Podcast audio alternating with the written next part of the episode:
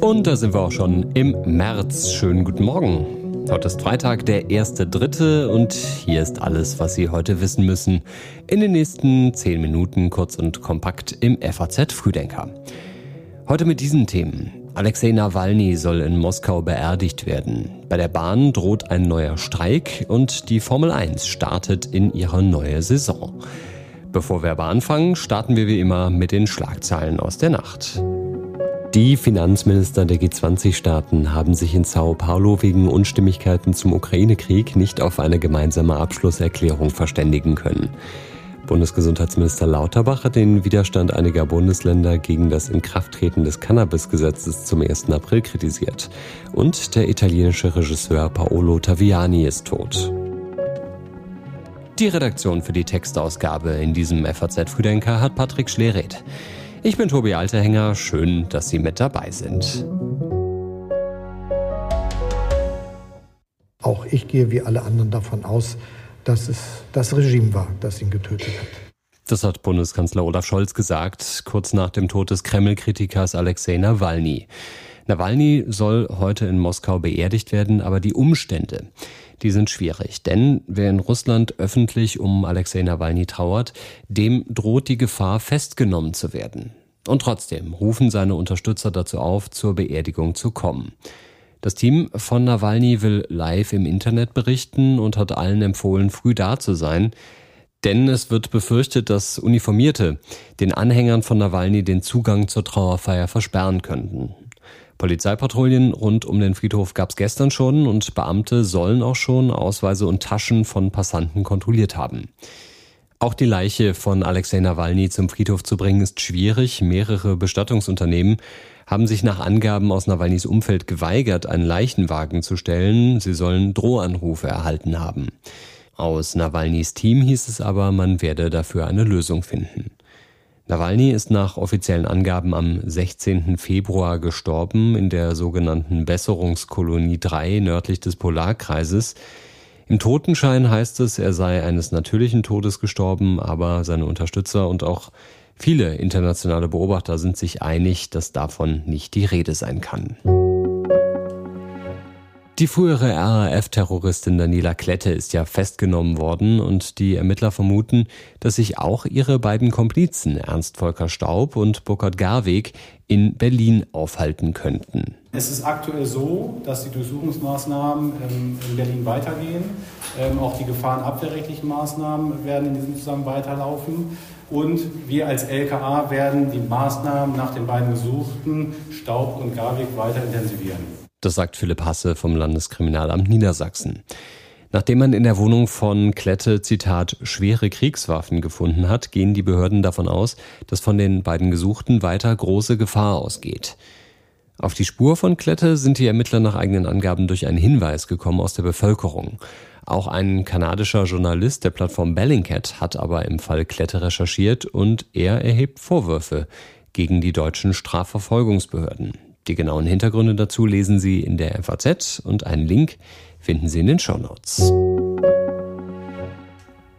Gut ist, dass die Deutsche Bahn AG und die GDL sich entschieden haben, gemeinsam im Verhandlungswege zu versuchen, die Lösung herbeizuführen. Das war vor ziemlich genau einem Monat. Da hatten sich Bahn und GDL gerade geeinigt, wieder in Tarifverhandlungen zu gehen. Die GDL hatte angekündigt, für die Dauer von fünf Wochen nicht zu streiken, aber diese Verhandlungen sind gescheitert und das heißt auch, es drohen wieder Streiks. Am Montag will die Gewerkschaft deutscher Lokomotivführer darüber informieren, wann es zu diesen neuen Streiks kommen könnte. Bis dahin hält sie sich an die vereinbarte Friedenspflicht. Bis die GDL wieder streikt, haben wir aber ja noch den Streik im ÖPNV. Der läuft schon seit Anfang der Woche, regional jeweils an unterschiedlichen Tagen. Aber heute, da ist der Hauptstreiktag. Rund 90.000 Fahrerinnen und Fahrer von Bussen und Bahnen sind da aufgerufen zum Arbeitskampf. Die Gewerkschaft Verdi fordert ja vor allem bessere Arbeitsbedingungen für die Beschäftigten. Dabei geht es aber weniger um Lohnerhöhungen, sondern eher um eine Verkürzung der Wochenarbeitszeit, längeren Urlaubsanspruch, Entlastungstage für Schicht- und Nachtarbeit sowie Begrenzung geteilter Dienste und unbezahlter Zeiten im Fahrdienst.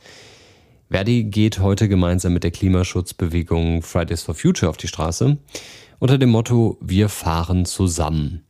Und von Fridays for Future gibt es auch Forderungen. Die Klimabewegung hat nämlich einen Brief geschrieben an Bundeskanzler Olaf Scholz und darin heißt es, wir haben kein Interesse am Ampel-Spardiktat. Die Aktivisten fordern Investitionen in den Klimaschutz und ein Ende der Sparpolitik. Das berichten die Zeitungen der Funke Mediengruppe. Iran wählt heute ein neues Parlament und allgemein wird mit einer historisch niedrigen Wahlbeteiligung gerechnet. Die Gründe dafür liegen auf der Hand. Immer weniger Iraner glauben, dass Wahlen tatsächlich was verändern in dem Land. Das gewaltsame Vorgehen des Regimes gegen die Proteste im Jahr 2022 und auch die anhaltende Wirtschaftskrise haben die Kluft noch weiter vergrößert zwischen Regime und Bevölkerung. Dieses Mal ist die Abstimmung auch eine komplette Scheinwahl, denn früher gab es zumindest mal noch einen begrenzten Wettkampf zwischen sogenannten Reformern und islamistischen Hardlinern. Aber dieses Jahr hat der Wächterrat fast alle Kandidaten dieser sogenannten Reformer disqualifiziert. Und Aktivisten haben deswegen auch zu einem Boykott der Scheinwahl aufgerufen. Aber es wird nicht nur ein neues Parlament gewählt, auch der Expertenrat, ein Gremium, in dem 88 Kleriker sitzen, und dieses Gremium bestimmt den obersten Führer. Der jetzige oberste Führer, Khamenei, ist 84 Jahre alt. Das Gremium wird für acht Jahre gewählt. Das heißt, die neuen Mitglieder könnten durchaus Einfluss darauf haben, wer Khamenei mal nachfolgt. Es wird weiter gestritten um das Tesla-Werk in Grünheide in Brandenburg. Heute gibt es eine außerordentliche Verbandsversammlung beim Wasserverband Strausberg-Erkner. Der Verband will nämlich entscheiden, ob er Tesla sozusagen das Wasser abdreht und die Abwasserversorgung einstellt. Grund dafür ist nach Angaben des Verbands, dass Tesla, Zitat, ständig und in erheblicher Weise die zulässigen Abwassergrenzwerte für Phosphor und Stickstoff überschreitet. Mehrere Aufforderungen und Abmahnungen seien ergebnislos geblieben. Tesla wiederum hat in einem Schreiben gewarnt, wenn die Wasserversorgung eingestellt würde, dann gäbe es täglich einen Schaden in Millionenhöhe.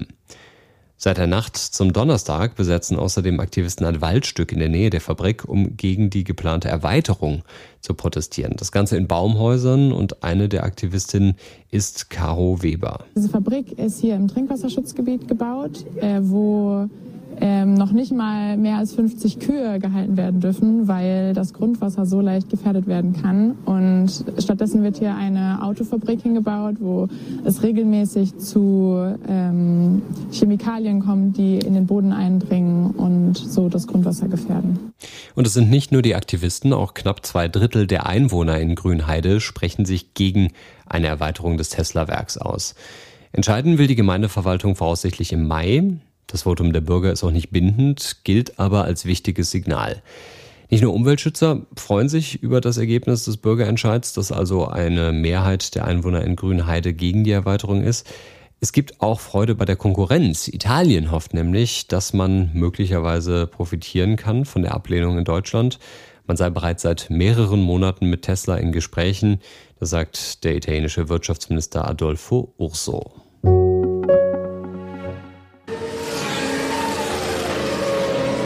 Es geht wieder los. Dieses Wochenende startet die Formel 1 in Bahrain in die neue Saison. Wir von der FAZ haben mit dem einzigen deutschen Starter im Feld gesprochen, mit Nico Hülkenberg, und der hat sich ziemlich demütig gegeben.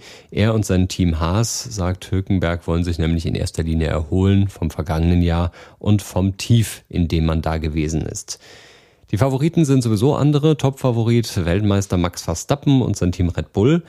Und wenn irgendwer Red Bull herausfordern könnte, meinen Beobachter, dann höchstens Ferrari.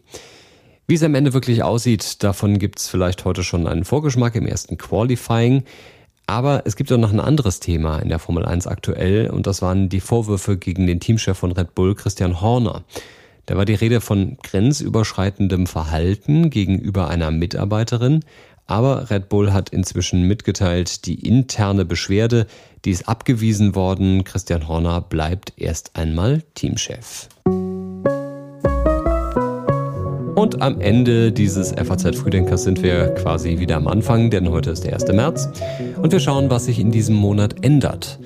Beschäftigte im öffentlichen Dienst können sich freuen, denn ab diesem Monat gibt es mehr Geld. Rentner dagegen haben weniger Geld zur Verfügung, denn für sie steigen ab März die Zusatzbeiträge für die Krankenversicherung. Für die anderen Beitragszahler war dieser Schritt schon im Januar gekommen. Ansonsten soll der Organspendeausweis diesen Monat endlich digital werden und auch noch in diesem Monat stellen wir die Uhren um auf die Sommerzeit. Das aber erst am 31. März, also bis dahin kommen noch ganz viele FAZ Frühdenker und den nächsten gibt's schon am Montag wieder. Bis dahin verbleiben wir so und Ihnen ein schönes Wochenende.